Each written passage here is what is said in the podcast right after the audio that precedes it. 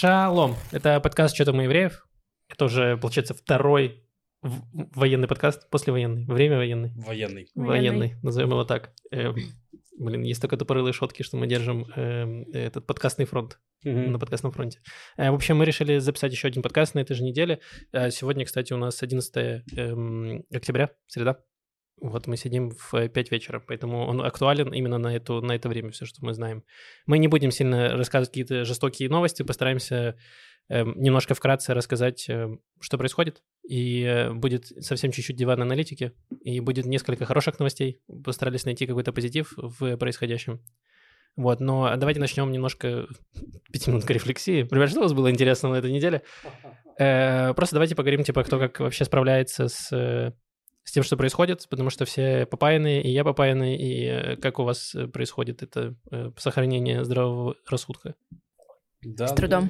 Да, как-то так скажу, в рассудке я в нормальном, но очень сильно атаковано мое умение программировать, вот, то есть я прям очень плохо работаю, мне, ну, типа раза 4 медленнее, чем работалось, вот. И, ну, на самом деле, очень сложно найти мотивацию просто писать бэкэнд для сервиса, для рекламы у блогеров, пока тут всякое такое происходит. Ну, то есть, типа, странно. Вот, мы сделали там несколько хороших вещей, там помогли фандрайзить на Махлаку Йонатана, там еще какие-то сборы репостили и прочее. Ну, то есть, какие-то такие вещи как будто бы хочется делать. Ну, то есть, а вот писать код как будто бы непонятно зачем. Вот, такая первая новость. Вторая новость. Блин, ну ты молодец, что ты вообще хоть можешь работать, потому что мне вообще не получалось. Я первый день еще попытался что-то поделать, и потом я такой: не, ребят, мне пора. И я сижу на больничном, и я вообще ничего не могу делать. То есть в этом плане ты еще максимально продуктивен, ты молодец. Еще одна новость в том, что как на меня очень плохо повлияло все это. Ну, я опять-таки это все ирония и шутки. Понятно, что я в ужасе от того, что происходит. Но очень бесит то, что нужно по дому постоянно находиться в штанах. Потому что всегда есть шанс, что нужно будет спускаться в бомбоубежище. Это не очень удобно делать без штанов, вот, поэтому я ношу штаны все время. Мне кажется, это достаточно удобно, просто, возможно, другим будет не очень... Это напугает их еще больше. Да, как бы я не хочу присоединяться к террористам в этом плане. Да, вот, но я просто строю свою идентичность на том, что я как можно больше времени провожу без штанов, вот. И я вчера был уверен, что Бат-Ям будут бомбить ночью, потому что я ночью постирал штаны и думал, ну, будь что будет, вот. Но в итоге не бомбили, все хорошо. Штаны 1, Хамас 0. Чем, Маш, как ты справляешься? Продуктивность тоже так себе. Но у меня, к счастью, есть примерно 2 часа в день удаленной работы, созвонов с коллегами, с учениками. Ну, а учебу же, получается, отменили, да, пока сейчас ее нету? Ну, первые 2 дня, воскресенье, понедельник, мы просто созванивались, понять, кто в каком состоянии, у кого как дела, и во вторник и в среду мы по чуть-чуть, ну, то есть там 2 урока в день, 2 маленьких урока по выбору у средней школы, 2 урока подлиннее, без выбора, как я понимаю, в старшей школе. Со следующей недели начинается удаленная учеба в школах. Университеты, кстати, я не знаю как, и колледж, начинают ли они вообще учебный год. По-моему, отложили на 22 число. Но там, опять же, непонятно, есть ли пока кому учить и кому учиться, пока столько человек призваны на фронт. Вот. Так, это было про продуктивность. У меня была вчера встреча с психотерапевткой, и, получается, я ее ненароком втянула в арабо-израильский конфликт, потому что вообще я выбирала русскоязычную терапевтку себе, чтобы, ну, не из Израиля, да, за пределами Израиля, просто чтобы поговорить о том, как бы мне навсегда бросить курить, а тут оп, и... Хамас. Но я не закурила. Ты молодец, вообще, респект. Да. И, значит, я рассказывала ей про то, как прошла суббота, когда началась война, и я сказала, что вот я не могу поверить в то, что происходит. И она сказала, это значит, механизмы защиты вашей психики работают хорошо. И я ей сказала, ну, хоть какие-то механизмы защиты работают хорошо. И она не засмеялась. Спасибо, что вы хихикнули. Спасибо. Спасибо. Вот что-то еще. Ну, конечно, очень хотелось бы заниматься какой-то деятельной помощью, но вместе с тем мне очень хочется уезжать из Бат-Яма в Тель-Авив и находиться в общественном транспорте какое-то время. Вот. И я надеялась, что в Бат-Яме где-то можно... ну, огромное количество, мы расскажем про них потом, огромное количество инициатив, люди помогают друг другу, помогают солдатам, помогают Маген Давид Адом, делают множество вещей, например, собирают гуманитарную помощь, потому что все резервисты очень быстро собрались и поехали без зубных щеток и запасных трусов. Вот, и все эти фотографии из Кикар Дизенгоф, там, да, из порта Тель-Авива, там огромное количество людей, коробок, все собирают, так хочется стать частью этого. Я подумала, есть же что-то такое в Бат-Яме. Вот, и пришла, мы тоже с Лёвой купили разных вещей, которые были нужны, я пришла туда, думаю, сейчас я останусь помогать, а там 3 стола и одна женщина, и никого. Одна женщина, в смысле, она работает там. Не было ажиотажа. То есть были вещи, люди что-то приносят, и в Бат-Яме тоже, но не в таком количестве, как в Тель-Авиве, что, в принципе, неудивительно. Но не вышло там себя как-то приложить. Блин, да, люди вообще молодцы, которые все это делают, потому что у меня... Вообще нет на это сил. Я максимум что зашел, задонатил туда-сюда, и все. То есть пока таков мой вклад. Тоже, да, очень тяжело, чего-то не знаю. При том, что я не испытываю какого-то, не знаю, там, страха или ужаса или чего-то. Просто, ну, ты как-то думскроллишь вот это все, и потом такой... Вот и день прошел. Примерно, да. И ты такой, ну, устал, надо полежать. Такой прилег, опять начинаешь, достал телефон, опять пролистал, такой, ладно, что-то сделать надо. Там, не знаю, попытался приготовить еды, такой, и есть не хочется. И такой, ну и ладно. То есть у меня есть люди, которые заедают стресс, а я, наоборот, типа почти не ем.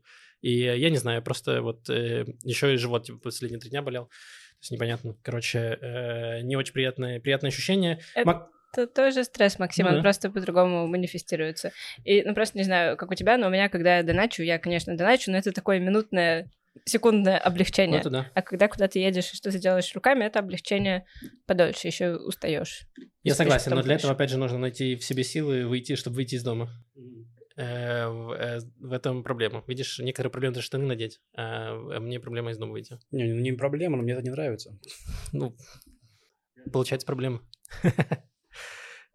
Я нашел, как себя, типа, занять. Я сделал то, что я дал себе обещание 3 года назад не делать. Это не покупать новую фифу никогда. И в этот раз я такой, пора закурить. Я отклеил свой никотиновый плач фифы и купил новую. И это максимальная, да, игра, которая сделана для того, чтобы ты провел там всю жизнь в ней. Потому что там бесконечное количество можно делать, фармить карточек, фармить какие-то монетки, потом улучшать себе команду, и бесконечно это может занимать. И я такой, нормально.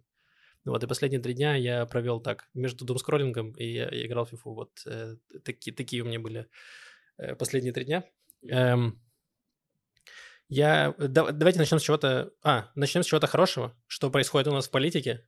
А там что-то происходит. У нас наконец... Хорошее?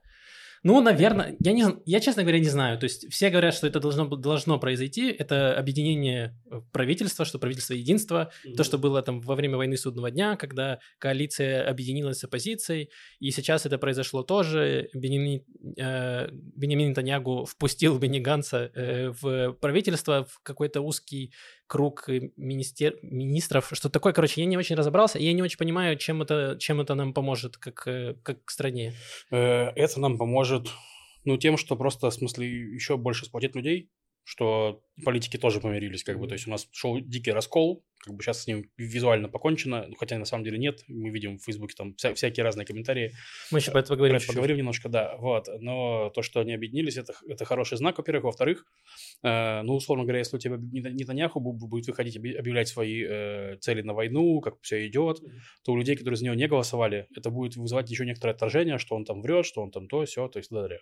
То есть в этом плане Бени Ганц и Европит, которых там, они представляют других людей и смогут успокоить гораздо большее количество людей. То есть в этом такой достаточно большой смысл. В общем, пока еще это не случилось официально, но вроде как все к этому идет. У нас в правительство идет, получается, Бени Ганц и, вероятно, то есть пригласили еще Яира Лапида, он пока не ответил. Короче, пока что договорились, что будет Азинкот и Ганц войдут в самый узкий кабинет. Это вот, который управляет войной, супер узкий кабинет правительства. Там будет всего 4 человека. Нетаньяху, Дремер, это еще один ликудник. Ганц, Азинкот и, по-моему, тут еще один, возможно, и глава Минобороны этот, Галант. Галант, да, вот 5 человек, получается. Вот, и эти самые еще Гидеон Саар из Тиква Хадаша и партии Ганца войдет в министром правительства, без портфеля просто. Да, там еще несколько министров без портфеля. Да, вот. Ну, то есть просто, чтобы он там участвовал в обсуждениях, в голосованиях и прочее. Надеюсь, это будут министры с коробками, и они будут раздавать вот эту гумпомощь, будут собирать хоть какой-то прок. Да, вот, посмотрим, надеюсь, что это просто еще, ну, бесит, что так медленно. Что значит, что бесит, что так медленно? Что значит, что титульский кабинет принимает решения, связанные с войной? А вот эти сегодня, получается, пятый день войны. Кто принимал решение все эти 4,5 дня? Тоже узкий кабинет, просто он другой. Ну, в плане, тоже узкий кабинет. Ну, то есть у нас есть, всегда есть кабинет министров, но там вот 36 человек, вот сколько министров, вот столько там и есть. Таким кабинетом невозможно часто собираться, невозможно быстро принимать решения и так далее. Нет смысла, когда... Нет смысла, да. И да и не в войне, просто на самом деле всегда есть вот узкий кабинет безопасности, так называемый. Вот, в него входит, сейчас я даже не знаю кто, но там какой-то узкий круг Нетаньяху. Вот, ну вот, и это некоторый еще один кабинет. Но, в общем, я так понимаю, что Нетаньяху сам выбирает, кто будет в этом узком кабинете, то есть это... Ну, не совсем. Это нет? Ганц потребовал, чтобы не было, допустим, Бенгвира и Смотрича, насколько я понимаю. Не, я имею в виду сейчас, вот до соглашения, сейчас да. Сам Биби выбирал, кто будет в этом узком кабинете. Да, да. В новом кабинете не будет ни Смотрича, ни Бенгвира. И... Это уже точно, потому что они ведь хотят там быть. Данные ничего пока не точно пока не объявили, но из того, что сегодня публиковалось последнее, было, что нет. Вот. Да, и, возможно, кстати, вот эта вот проблема, почему все так было долго, потому что изначально Лапид, мне кажется, даже в первый день заявил, что, значит, они готовы войти в объединенное правительство, и это все как-то очень долго тянулось, и было, ну, уже, типа, все критиковали, и поговаривали, что это из-за Бенгвира, который не соглашался, ну, там непонятно. Ну, непонятно, да, узнаем потом, но я не удивлен, в общем-то, что кто-то кому-то не соглашался и так далее, что мелкая политика даже в момент трагедии, в общем, преобладает, бесит. Да. Ну, посмотрим, к чему это приведет. Надеюсь, что, как ты сказал, что это, в принципе, имеет... В этом есть логика, когда люди из оппозиции будут тоже подтверждать какую-то информацию о том, что происходит, потому что было много критики к Нетаньяху в плане того, как он дает информацию. То есть, во-первых, что информации достаточно мало, последние дни только стало чуть-чуть больше, и непонятно были сформированы цели, то есть они, что Нетаньяху заявил, значит, что Газа получит, как никогда не получала, и они все пожалеют. Ну, то есть это все понятно, это все эмоциональная краска, а фактически это что будет? Будет наземная операция, вы будете свергать Хамас, вы будете, что просто, ну, типа разрушите все, сравняйте все с землей, что конкретно, и ничего этого не было заявления, вот сейчас начали политики говорить про то, что их цель это свергнуть Хамас. Ну, это тоже, опять-таки, неофициально. И есть такая проблема, да, что Нетаньяху и Галант в последних своих речах это было максимально странные речи, где они просто грозили кулаком. Ну, то есть это похоже на речи Хамаса. Вот, ну, в смысле, понятно, что я не сравниваю, но имеется в виду, типа, что там наши враги заплатят, наши враги понесут огромную цену, вот это все. Ну, то есть, да, это понятно эмоционально все, а по факту-то что? Ну, вот если отбросить все эмоции, какой-то окрас, то непонятно, что, ну да, мы будем бомбить Газу, но пока, опять же, не говорят, будет ли наземная операция, не объявили ничего. Ну, по крайней мере, ну, вот на данный момент. И непонятно, что будут делать с Хамасом. То есть я вот понимаю, что они пытаются, значит, поубивать лидеров, которых возможно, которые находятся в самой Газе. Ну да, на данный момент сообщено, что убили двух лидеров Хамаса текущих, и одного из основателей Хамаса, он уже отошедший от дела, но его тоже шлепнули. Ну, в плане там, вот. Да, давайте поговорим про что-то еще, что хорошее происходит. Это про поддержку Израиля в мире, что происходит далеко не всегда. Очень часто Израиль критикуют, и иногда и по делу. Но сейчас во многих странах были огромные митинги поддержки. И во Франции, в Англии, в США, в Германии, в Украине. В многих странах была огромная поддержка, там, мне кажется, вчера или позавчера было такое трогательное видео, где в Париже Эйфелеву башню, значит, окрасили в цвет флага Израиля, и там было огромное количество людей, которые пели Атику, кажется. В Риме покрасили в израильский флаг, ну, в плане подсветили израильским флагом триумфальную арку Тита. Это очень смешно, потому что для тех, кто не в курсе, Тит это был, как его назвать, может, правильно? Император, который как раз тогда руководил Римской империей, когда было падение второго храма. И на этой триумфальной арке изображены люди, которые выносят ценности из Израиля, из храма. То есть там прям чувак, который несет огромную эту минору. Вот. И Так. Ну, то есть, по факту, эту штуку построили на деньги, украденные из Иудеи. Ну, типа, да. Вот. Ну, как, в принципе, и Колизей построен на эти же деньги. Да, это было забавно. И в Украине тоже подсветили памятник Богдану Хмельницкому, кажется. Тоже было смешно. Ну, типа, я думаю, Богдан Хмельницкий был не против Израиля, он был против, какой-то части евреев, которые жили в тот момент в Украине. Ладно, вау, это очень деликатная формулировка. Ладно, это все было прям очень давно. Я не думаю, что есть смысл искать какие-то двойные, какой-то подвох там. В этом, ну да, прям поддержка огромная. И нужно еще сказать, что вышли, значит, президент США Байден вместе с Макроном, Шольцем, Мелони и Сунаком, они сделали стейтмент по поводу Израиля, и он, мне кажется, прям вот очень хороший, потому что они сказали, что, значит, мы признаем там желание палестинского народа на отдельное государство, но Хамас вообще не представляет палестинский народ, он только это террористическая организация, которая хочет только убивать, и в ней нет никакого смысла, и она типа не значит поддерживать Хамас, это не значит поддерживать Палестину, потому что Хамас — это просто террористическая организация, которая вот похожа на ИГИЛ. И мне кажется, это прямо вот очень правильный месседж, который в Израиле начали политики нести, что они теперь начали приравнивать Хамас к ИГИЛу. И мне кажется, это очень правильно, потому что у ИГИЛа есть прям очень четкая коннотация, что это просто людоеды. И, в принципе, Хамас, по факту, он не очень далеко ушел, потому что они все и слушайте, вот эта атака просто показала, что они, реально ИГИЛ в плане методов, в плане всего такого. Вот. В этом плане был очень забавный мем в Твиттере, там, где израильский солдат выложил фотографию, что все, я поехал на базу. Ему какой-то чувак пишет «Free Palestine», и он отвечает: «Я работаю над этим». Да, потому что идеологически Хамас там недалеко от ИГИЛа ушел, тоже фундаменталисты. И от братьев-мусульман, которые вышли. Вот. И мне кажется, это правильный месседж в мире, потому что, опять же, очень сложно людям вне Израиля разобраться в палестино-израильском конфликте, и у меня, конечно, подгорало первые дни просто от всех этих экспертов, и особенно мне попадались какие-то ролики, там, Варламова, Каца, я такой, все, я даже открывать не буду все, потому что моя бы психика, она бы не выдержала все эти аналитики из диванов. Вот, опять-таки, я сегодня буду мемами рассказываю ситуацию мемами. Мем запостил Давид Хомак, я думаю, что мы сегодня его еще помянем, что, типа, там у него был скриншот, это, типа, я сегодня узнал, что Газа и Восточный Запад — это разные вещи. Ну, так вот, сейчас я все расскажу. Восточный Запад. Восточный берег, ой, Западный берег, в смысле, пардон. Ну, что Вестбэнк, типа, и Газа — это разные вещи, да? Разные вещи. Да, вот эти вот эксперты, или как там тоже были какие-то переписки, что я 3 месяца Улла Хадаша, и вот мое экспертное мнение по ситуации. Вот, от этого очень бомбило, и когда Израиль говорит, заявляет, делает такой стейтмент, что Хамас — это то же самое, что ИГИЛ, то это гораздо проще людям понять вообще, что происходит. Потому что к ИГИЛу ни у кого нет сентиментов или какого-то позитивного отношения. Ну, надеюсь. Я тоже, хотя еще уже... очень хорошо выступил Галь-Гадот в Инстаграме у себя, она выложила сторис, что, то есть, убивать мирных жителей в Газе ужасно, убивать мирных жителей в Израиле ужасно. И если у вас вот есть какое-то сомнение в плане, что эти... В одном из этих убеждений, если какой-то из них вызывает у вас неприязнь, сомнения, подумайте, что с вами не так. Да, что с вами не так. Что... И она говорит, там несколько у нее, несколько экранов, говорит про пропаганду и как она воздействует, и очень хорошо говорит, пишет. Да, но здесь особенность в том, что, значит... Там у Хамаса брали несколько интервью, отважные телеканалы какие-то, и, значит... Какие?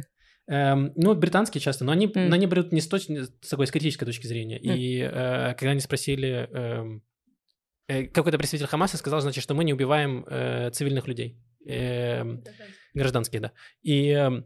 Спросили, а вот это дети, вот это... И он говорит, мы не убиваем гражданских людей, потому что с точки зрения Хамаса каждый израильтянин, каждый еврей — это оккупант, и он же военный, и он несет ответственность. Вот. Это просто к чему надо прийти, что с их точки зрения они, то, что говорит Галь-Гадот, что убийство мирных людей, они не считают израильтян всех мирными людьми. То есть нет мирного человека, даже 90-летняя бабушка, она все равно несет ответственность.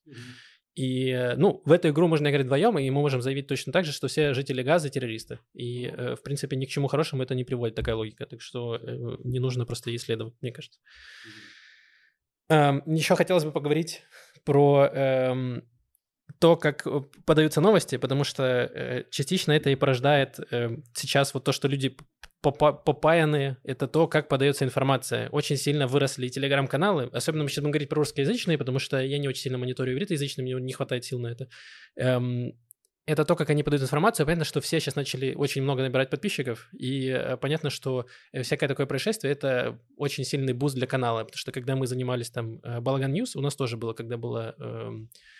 Долевое обострение, когда появляются все эти фотки, видео, там, перехватов ракет, да, все начинают дико хайпить, то есть, когда в наше время, когда мы занимались Балаган Ньюс, причем мы сознательно пытались не хайпить, то есть, мы писали новости, мы видео не постили. Мы не постили видео почти никогда, мы писали новости в плане по факту, то есть, а не в процессе, то есть, в таком духе, но вот тогда было два канала, это был три канала, Восточный синдром, Ксения Светлова, получается, Израильские трудовые будни, и Дежурные по Израилю, и вот они втроем наперебой, короче, друг у друга эти там фотки пытались опередить друг друга. Там, да, видео. И очень, очень смешно было, где, по-моему, украинский Униан запостил что-то, что там сирена в Тель-Авиве, и Светлова очень разозлилась, типа, а почему вы не записали, типа, что авторство телеканала Брин Светлова просто ворует из Твиттера видео перехватами и постят без источников. То есть это очень смешно, какие-то лицемерные штуки, где они друг у друга воруют контент, и потом жалуются, почему это, значит, не пишите источник. Ну, я еще присылаю, но она обычно пишет: спасибо подписчику Максиму за то, что ты прислал видео. Вот какое-то такое это бывает. Не я, если что. Я думал, что все Максимы в Израиле зацикли. Даже Максим Кац. Кроме него. И Максим Галкин. Значит, моя претензия к тому, что они очень часто... Так вот, я хотел закончить, что сейчас к ним еще прибавился канал «Гольденберг говорит», который тоже, причем у него, ну, то есть я на него заходил, его очень сложно читать, он просто постит огромное количество всего, пытается везде быть первым, читать невозможно, но как будто если ты реально будет подписан на него и смотреть на каждый пост, то просто у тебя истерика начинает накручиваться, потому что очень-очень-очень много всего, очень эмоционально и так далее. Это касается не только Гольденберга, в смысле, касается всех вот этих каналов. Это вот моя претензия была к тому, что просто огромное количество сообщений и вот этих новостных, это... Просто не авторские, ну, то есть они частично как авторские каналы, но они берут на себя роль новостных, то есть они постят вот, там, не знаю, что там начинается операция, вот туда прилетела ракета, вот там что-то происходит, и ты читаешь их как новостной, и они начинают вставлять туда какие-то эмоциональные окрас, что типа, почему эти террористы все еще живы, нужно всех разбомбить, там, и вот это все, и ты читаешь такой, господи, боже, какой кошмар, мы все умрем, и я просто отписался от всего, я отписался от Дежурного, я отписался от Светловой, потому что это просто невозможно, я подписался на два вот там новостных, где просто пишут новости. Вот по факту, что произошло, и все. Можно я сам додумаю, плохо это или хорошо, я как бы, ну, типа в силах определить это. А когда тебе вот это вот начинает просто эмоционально валить, это просто то же самое, что делала, не знаю, там, российская пропаганда очень часто, где они факты подмешивали вместе с эмоциями и давали тебе понятие того, насколько это все ужасно или как к этому относиться. Ну и кроме того, когда это происходит во время войны, это, ну, не проходит такое без вреда для психики, потому что и так вся эта ситуация не пройдет без вреда для психики, но если еще и себя постоянно вот так вот накручивать, то же самое касается просмотра видео. Да, я не хочу сравнивать этих блогеров с российской пропагандой, да. Я это не к тому, что я просто говорю, что вот какие-то инструменты, они очень похожи. Да, ну просто, собственно говоря, я думаю, что дело в том, что ребята сами тоже накрученные достаточно. Да. Вот. Поэтому тут как бы это обратная петля накрученности, вот, но... Пожалуйста, тоже позаботьтесь о себе. Да, я просто к тому, что, возможно, есть смысл отписаться хотя бы на время от вот этих вот каналов, чтобы, если вы используете их как новостные, да. Вот, потому что, возможно, лично для меня это очень плохо сказалось. Да. Сейчас я от них отписался и стало получше, честно говоря. Да, я рекомендую канал главреда Newsroom.coil Финкеля, он пишет довольно-таки много, но он пишет очень нейтрально и без вот этой патетики всей, которая вызывает у вас огромное количество эмоций и не несет никакой новости. Ну, то есть там реально, то есть даже Михаил Пельверт, вот мы его звали, в смысле, он обычно более нейтральный, но тут он тоже периодически пишет, да как это можно допустить, вот это все, ну и вот это, вы такой думаете, да реально, как, какого черта? И думаешь, ну а почему я-то, я ничего не сделаю? Вот, ну в плане, серьезно. Вот, так что давайте все попустимся и... Да, есть канал Финкеля, есть сайт Newsroom.coil, новостями вас не пройдут. Вот, ну типа в таком духе. Чисто рекомендация. Да. И есть канал службы тыла для каких-то, ну, более... Если нужны именно вам оповещения, а не новости. О, давайте про службу тыла чуть-чуть расскажем и про панику, которую они разогнали неосознанно. Мне кажется, нужно коротко про это поговорить, потому что это реально жестко. 2 дня назад, мне кажется, это произошло. Или вчера, или... Вчера, мне кажется. Уже все смешалось. У меня уже как будто 2 года назад это произошло. Что они написали, значит, что израильтяне, запаситесь, значит, на 72 часа водой, едой, радио. Водой и консервами. Да, и соберите тревожный чемоданчик. И люди просто посрались срывались, они начали выметать из супермаркетов все, что напоминало воду, консервы, и люди начали разбираться, израильтяне, что такое тушенка. До этого дошло, довели людей. Не, причем самое смешное, что это не новые указания службы тыла. Это, в принципе, служба тыла считает, что нам всем нужно иметь дома на 3 дня запас всего, что просто он там был. Это не новое, ничего нового не случилось. Это не новое. Это стандартная штука. Да. Ну, как они в целом, вот в этом их канале время от времени они присылают сообщения о том, что делать, если обстрел застал тебя в дороге или в доме без бомбоубежища. Это не значит, что нужно всем немедленно, получив это сообщение, лечь на землю и накрыть головы руками, где бы они ни были. Mm-hmm. Но, да, мне тоже захотелось пойти за водой и купить очень много консервов, и Лёв меня удержал. Но в магазинах в некоторых действительно были видны фотографии с пустыми полками, не потому что закончилась вода, да, нигде не закончилась вода, но есть нехватка людей, которые привозят эту воду со складов в магазины теперь, после того, как все ее раскупили за один вечер. Потому что, опять же, многие призваны. Да, и я удержался, потому что у меня девушка тоже такая, нам надо срочно купить все это. И такой, спокойно, у нас достаточно гречки, риса и туны, мы выживем, все в порядке. Мы собрали тревожный чемоданчик, да? Положили туда. Нет? Ну, у нас есть тревожный пакет, назовем его так. Тревожный пакет с пакетами, чтобы дышать в них.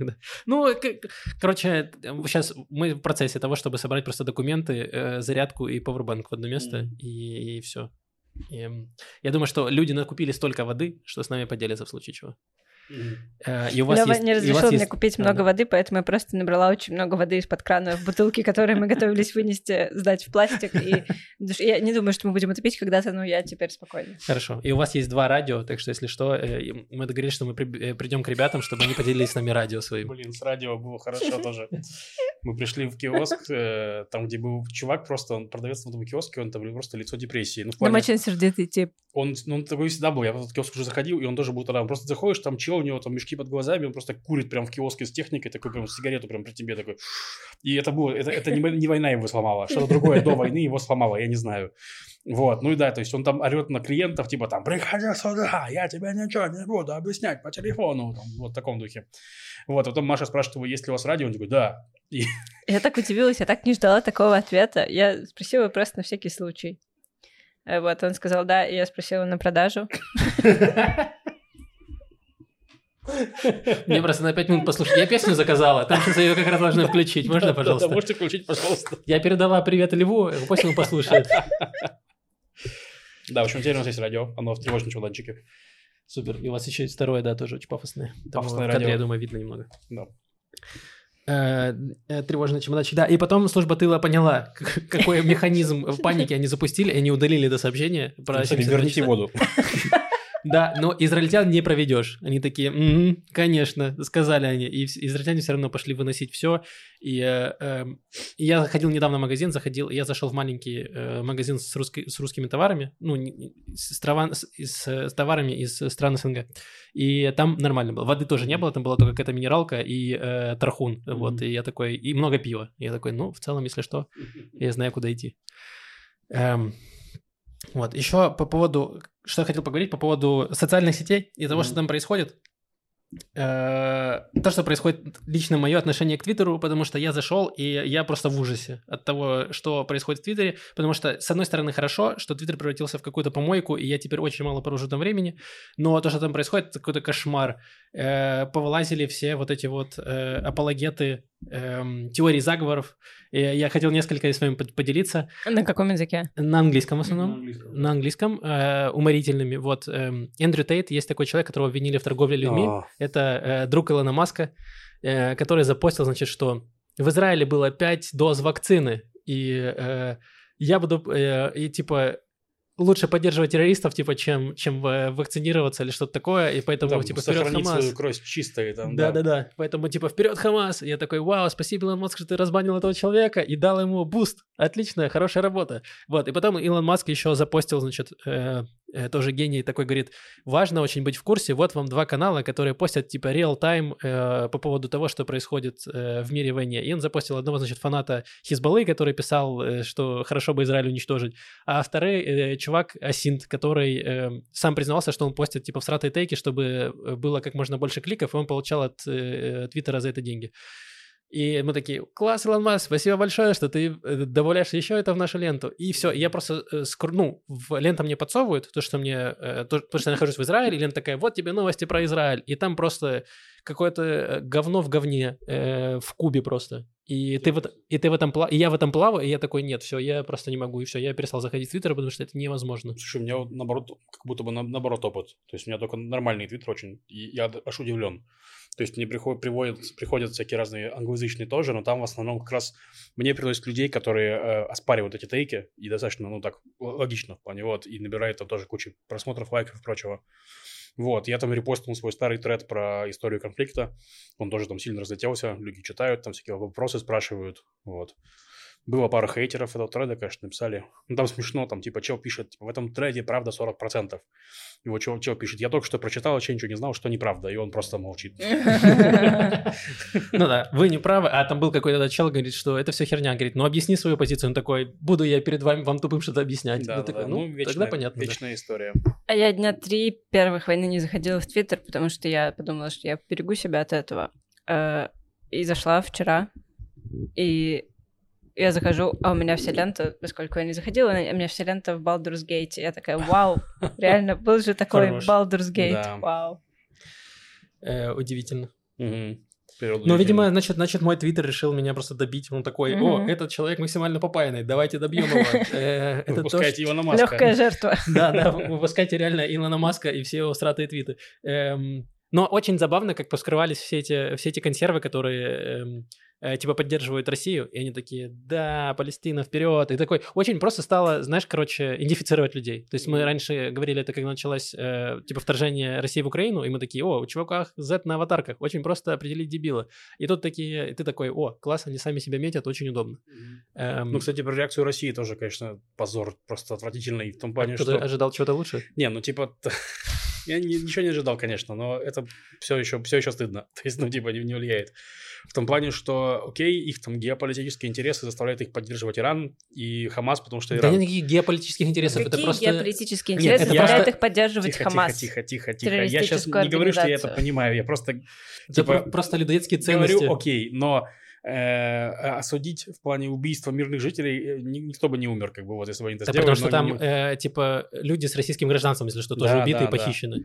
И там просто Габи Вольфсон выкладывал у себя в телеграм-канале отрывок интервью, где он интервьюировал этого посла в Израиле российского, где он его спрашивает: а чего вы не осудили-то? И он там как уж на сковородке: ну там могли разобраться, там... Нам нужно время, чтобы разобраться, кто не прав. Что происходит? Да. Ну это просто страна с людоедскими ценностями, страна-террорист, и она поддержит террористов. Для меня нет ничего нового. Да. Просто теперь как будто у нас прям такая ось зла сформировалась. Да, Иран, Россия, Северная Корея. Да, как раз там была новость, что Южная Корея там тоже укрепляет границу. Да, была новость, что Южная Корея боится, что Северная Корея посмотрит на эти вентиляторы и полетит туда. Короткая минута по пайке. Что, Лев, начнется Третья мировая война? Нет. Или она уже идет, или нет. В любом случае не начнется. Знаешь что, у меня такой всратый тейк, что поскорее бы она началась уже. Чтобы она просто... Мы прошли эту фазу, она началась, и мы бы закончили. И не ждали этого, знаешь? А ты думаешь, будет потом еще какая-то фаза? Фаза, послевоенная, не знаю. Чем-то же заканчивается. Будем, собирать крышечки и жить под землей. Такая фаза. Давайте уже к ней перейдем, чем... Вот это больше всего, что меня напрягает, эти все дни, что... Официально информацию никакую не дают, то есть они просто говорят: сейчас мы газу расхерячим. А что будет происходить, как будет происходить, ничего не понятно, и это ожидание тебя, оно на мне плохо сказывается. Непонятно, что происходит на севере, то есть вроде там немножко прилетели какие-то снаряды, что-то Хизбалла, по факту непонятно тоже, что происходит. И оно все это ожидание, оно просто очень сильно... И все возможности, разные вариации. Бы дали, четкое расписание. В воскресенье начинаются обстрелы с юга, потом, через неделю наземная операция, потом в среду в полдень вступает Хизбалла. Сложно, что ли? Сложно? Я не могу понять. Да, было бы гораздо проще жить. Давайте так, если уж мы пришли к этой стадии, то, во-первых, довольно-таки приятно, что приехали два этих американских авианосца. Чисто, прикольно, когда они не просто говорят какие-то слова, а еще и привели авианосцы. То есть просто авианосец, это не просто авианосец, это авианосная группа, там куча этих самых кораблей, которые могут пулять ракетами, там подводная лодка, ну то есть там типа нормальная... Там огромное количество самолетов, всего остального, то есть и они прям пригрозили того, что если другие страны, значит, попробуют вмешаться, то есть Сирия или Ливан, то, значит, ну, да. Америка поддержит, и вроде как не просто там вооружением, а поддержит прям реально... Людьми. Да, там, получается, в одной авианосной группе 5000 пехотинцев еще. Ну, короче... Это такое. Вот. Джо Байден выдал очень такую мощную речь, которой прям все офигели от того, насколько она мощна. Вот. В этом плане еще хотел заметить, что насколько же люди дебилы, тупые, извините. Ну, просто там кто-то, по-моему, Пеливерт, опять-таки тот же, перепостил, речь Байдена, говорит, вот сильная речь. И там комментарий какой-то женщины, да, сильная речь, он, наверное, вообще не понимает, что он говорит, но все еще спасибо ему. Я думаю, вот насколько вы тупые люди, как бы, серьезно. Чувак, типа, у него одна из самых сложных работ в мире. Да, он старый, в смысле, да, он периодически заговаривается, но при этом, ну, в плане, он... Кто не заговаривается? Во-первых, кто не заговаривается, во-вторых, у него же были дебаты с Трампом, вот 4 года назад, где он, ну, в реальном времени, без бумажек, без, ну, просто, типа, дебатировал, и он там Трампа вообще нормально нахлобучил, то есть, ну, в плане, он был очень собран, адекватен, там, в таком духе, что все вообще офигели, и как раз там были комментарии, что Трамп поверил сам в свою выдумку, типа, что Байден, типа, этот самый... Дряхлый старик. Да, дряхлый старик, что, типа, вообще не ожидал к тому, что тот вот он так нахлобучит. Вот, то есть, типа, чувак, ну, в плане, понятно, что он старый, но, типа, он, как бы, функционирующий. А кто молодой там? Путин молодой, Биби молодой, просто молодые такие соколы, 25 лет каждому. Короче, да. Так вот, Байден, да, вот такую речь, приплыли два этих самых. Вот, Хизбулла, да. Ну, то и еще приплыл, опять же, спасибо Ди Хомаку за эту потрясающую новость, еще приплыл танкер Егор Летов к берегам Хайфы вне связи с возможным началом Третьей мировой, вне связи с нашим конфликтом, просто вот приблизился к берегам Хайфы. Эмоционально он как раз в моменте, да. Егор Летов. Тут вопрос просто с чем приплыл. Если он привез нам винтовку, это праздник, все летит в пизду, то может и зря. Если ходит дурачок по лесу, то, наверное, не против. Поиск смысла интересно. Закончится все тем, что я насрал на свое лицо, да? Главное, чтобы не блины на блюдце. Это да. Вот, короче, мы прошлый подкаст наш заканчивали диваналитикой о том, что может случиться. Мы говорили, будут ли столкновения внутри. Пока нету. То есть пока был момент, что в Иерусалиме два чувака пришли обстреливать солдат фейерверками, и их застрелили. Вот, тут я думаю, что, мне кажется, все должны сейчас понимать, я надеюсь, что арабы тоже это поймут в плане, что сейчас все на взводе капец. У нас был инцидент с Friendly Fire, когда двух электриков, израильтян, застрелили в Ашкелоне, по-моему, или в Ашдоде, не помню, в Ашдоде, да. Они не откликнулись на эти самые, ну, на позывы солдат, в смысле, вот, те решили, что это террористы, и, короче, ну, в общем, трагедия, но все на взводе абсолютно, вот. Ну вот, но пока никаких, ну, ничего нету, в смысле, никаких этих беспорядков не вспыхивает, полиция очень готова. Ну, там по мелочи в Восточном Иерусалиме, но там все гребень. И нужно отдать должное арабским депутатам, которые мы критиковали в прошлый раз, и они выступили и осудили то, что происходит с Хамасом, и призвали арабов израильских не вступать, не влезать в это. Причем и Мансур Аббас достаточно прямо это сказал. Айман Уды тоже сказал, ну, чуть менее прямо, но все еще так же, типа, то есть... Да, то есть они, в отличие от того, что сейчас там, значит, хамасовцы призывают, значит, всех арабов там устраивать, значит, резню евреям, они запланировали на пятницу еще там что-то... В общем, короче, они пытаются как-то призвать арабов по всему миру, чтобы присоединяться, и израильские арабы очень сдержанно ко всему этому относятся, и... арабские лидеры призывают, значит, не встревать во все это, и в других арабских странах более-менее сейчас порядок. Ну, то есть, да, там есть где-то локальные поддержки Палестины. В Египте там солдат застрелил двух туристов израильских. Да, вот это было. Во второй день буквально. Да. Но, допустим, там в Иордании более-менее спокойно, и относительно того, что могло бы теоретически произойти, и в Египте тоже. Да. И вернемся, давайте на секунду, к израильским арабам. Была еще история про Нусейра Яссина, блогера, очень известного араба-израильтянина. И он сказал, что он всегда называл себя как палестинец-израильтянин. А это Наздейли? Да. Классный чувак. Да, и он посмотрел на то, что происходит, и сказал, что я теперь израильтянин-палестинец. Потому что, опять же, влияние, эффект всего, что опубликовал Хамас в первый день войны, огромный со всех сторон. И я думаю, естественно и логично, что многим арабам-израильтянам Они хотят ассоциировать. Я не знаю вообще, кто захочет себя с этим ассоциировать. Ну, есть американские чуваки, которые хотят. Это вот чем отличается то, что происходит в Украине, от того, что происходит прямо сейчас, что россияне, когда они делали там в Буче зверства свои, они скрывали все это, и они старались все это скрыть. А здесь же хамасовцы, они этим гордятся, они сами заливают в ТикТоке, они сами заливают это в видео, в Телеграм, и они везде это сами постят, то есть там даже не нужно искать какие-то. Если россияне говорят, вы все врете, Буча это все постановка, ничего такого не было, то эти чуваки сами все выкладывают, как они расстреливают людей. Но это происходило, это происходило в первый день, да. Потом они перестали. Ну, одно не изменилось, россияне все еще говорят, что это все это фейки. Да, кстати, это вот тоже мы слушали с Машей из эфира лучшего радио. Это, кстати, вот тоже, если вам нужно, чтобы на заднем фоне что-то говорил, ну, то есть там тоже есть всякие тревожные спикеры, но в основном, что, похуже уже? Да, если честно, я не назову всех дикторов. Это уже похуже. Да, нет, ну именно дикторов, да, не приглашенных гостей, я не назову всех по именам, но мне больше нравятся те, кто в середине дня, и меньше нравятся те, кто вечером и... Ну, утро начинается там с чтения газет ивритских, и, ну... Да, там как раз и подробности, и очень эмоциональный подход. Вот в середине дня я, да, слушаю. Ну вот, я тоже проходил мимо Маши и послушал лучшего радио, и там, мне кажется, как раз Светлова была. Ну, и она говорила, что, типа, как раз вот она замечание, что да, что перестали резко выкладывать всю жесть, хотя у них там заложники, они могут издеваться над ними там 24/7. И были, в первый день были частичные видео. В первый день-то были, да, вот, могли выкладывать все эти мерзости, но перестали. Вот, такое ощущение, что тоже поняли, что... Это не работает им ни на руку. Не на руку вообще работает, да, и там были новости как раз тоже хорошие, в плане хорошие, интересные, что Дания и, мне кажется, еще какая-то страна заморозили выплаты в палестинскую автономию, ну, в плане, в принципе, там, возможно, в Газу, я не знаю, как у них там это работает.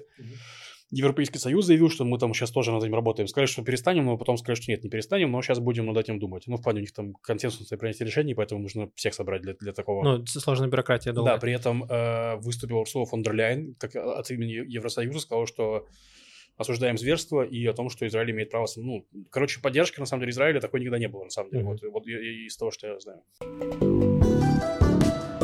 Я бы хотел еще сейчас поговорить немножко про политику. Мы решили, что мы не будем критиковать там, действующее правительство, потому что сейчас идет война, и все не в этом. Но есть некоторые факты, которые я бы хотела зафиксировать.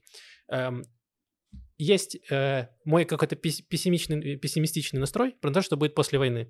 После того, как Израиль победит, достигнет своих результатов в Газе и все остальное. И есть мысль, да, что как после войны Судного дня, где Израиль был застигнут врасплох, и после этого правительство ушло в отставку. И, через полгода после окончания войны, если что. Да, и вот, и проводились параллели, что, значит, Биньямин Нетаньяху вместе со своим правительством должен тоже уйти в отставку. И вот у меня есть мой пессимизм по этому поводу, что я думаю, что они не уйдут в отставку, и они будут во всем винить леваков и скажут, что, значит, протесты леваков, значит, подорвали оборону Израиля, а Багац не давал все это время, значит, победить Хамас. И ну, это вот мой такой пессимизм. И частично уже идет какой-то прогрев аудитории. То есть там какой-то функционер из Ликуда уже именно примерно вот то же самое и сказал, что во всем виноваты Осло, во всем виноваты леваки. И вот к чему это все привело. И вот это меня больше всего пугает. И я надеюсь, что до этого не дойдет. И что люди как-то в шестеренке у них сойдутся. И они не будут просто рассказывать, что там 20 лет назад произошло, и во всем виноваты леваки. Знаете, какая еще есть разница между... нынешним временем и прошлыми предыдущими войнами? Так быстро все забывается, такой огромный поток информации, что вернемся, да, на 4 дня назад, в субботу, какое было ощущение ужаса, оставленности, полного информационного вакуума, в каком аду были жители Юга, и сейчас, да, в Сдероте, в Ашкелоне, но вот это, мне кажется, из-за этого они должны быть... Я согласен, и я разделяю твой консерн, я не думаю, что общество будет готово простить это. Ну, мне так кажется, потому как оно сплотилось. Потому что вот даже сейчас видно, насколько общество отдельно, политики отдельно. Вот серьезно. Потому что все помогают, все службы просто... я надеюсь. Я искренне надеюсь. Потому что вот мы видим на примере там Трампа, который ввел термин, да, альтернатив факт называется, когда у тебя есть факты, есть альтернативные факты. И все, да, будут рассказывать, что это все вранье. Нет, не было такого. Мы не проканались, мы сделали все идеально, нам просто не помешали. Да. Ну, посмотрим. Мне кажется, что не смогут. Просто, смотри, мое мнение такое, что даже судебная реформа, поплавило очень сильно правый электорат.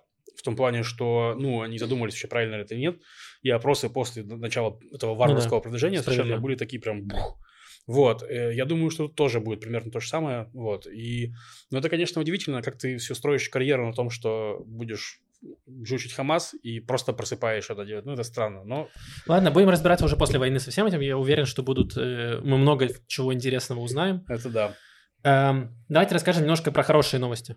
Угу. Значит, во-первых, то, что мы говорили в начале, что люди в Израиле супер объединились и максимально, то есть Израиль призвал 360 тысяч, кто-то писал, резервистов, то есть огромное количество людей.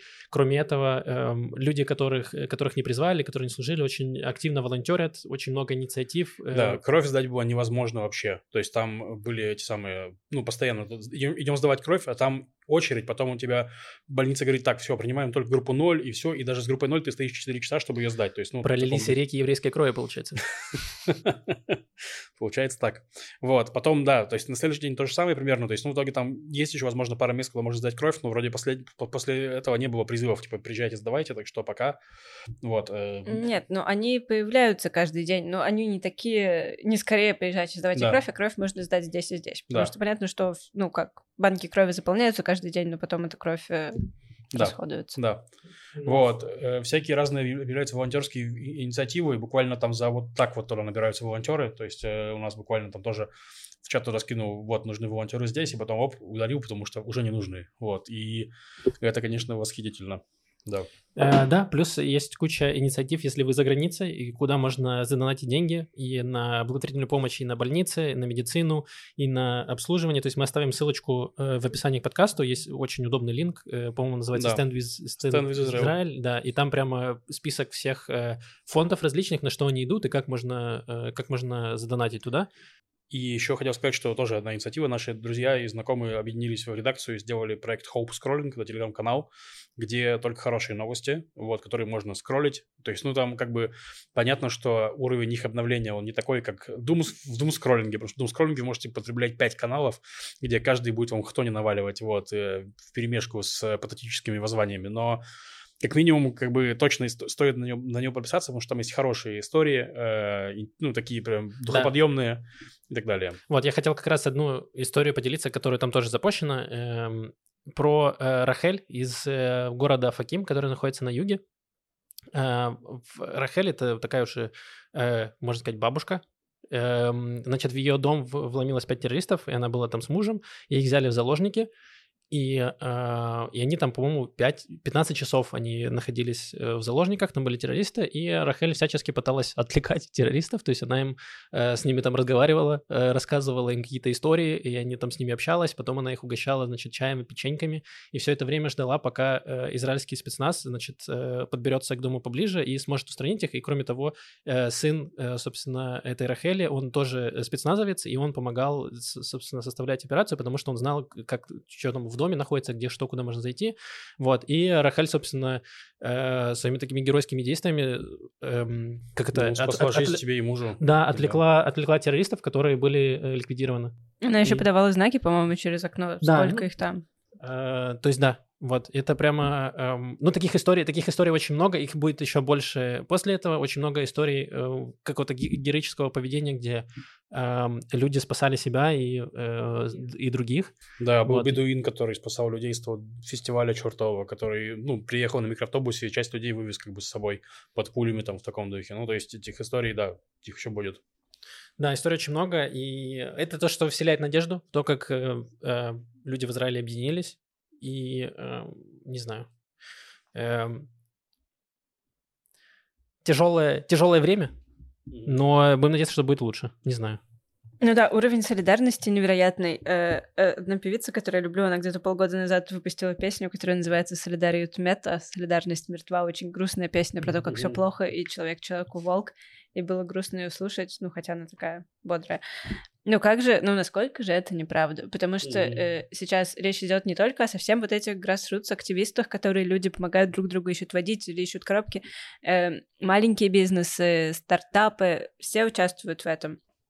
Не знаю, наши друзья, знакомые, те, кто сейчас в армии, кто тоже ведет какие-то каналы, они постоянно публикуют что вот такая-то пекарня им прислала просто там 5 коробок их выпечки. Суши. И... Да. Всякое такое, да. Да, у нас был Алистер как-то в подкасте, который сейчас он его призвали, он на севере, и он, да, фостил первые дни, что они едят, и просто показывал огромные коробки с пиццей, что вот их там откармливают, то есть израильтяне пытаются помочь кто чем может, да, очень много еды, вот, да. И это, конечно, да, вселяет надежду и радует.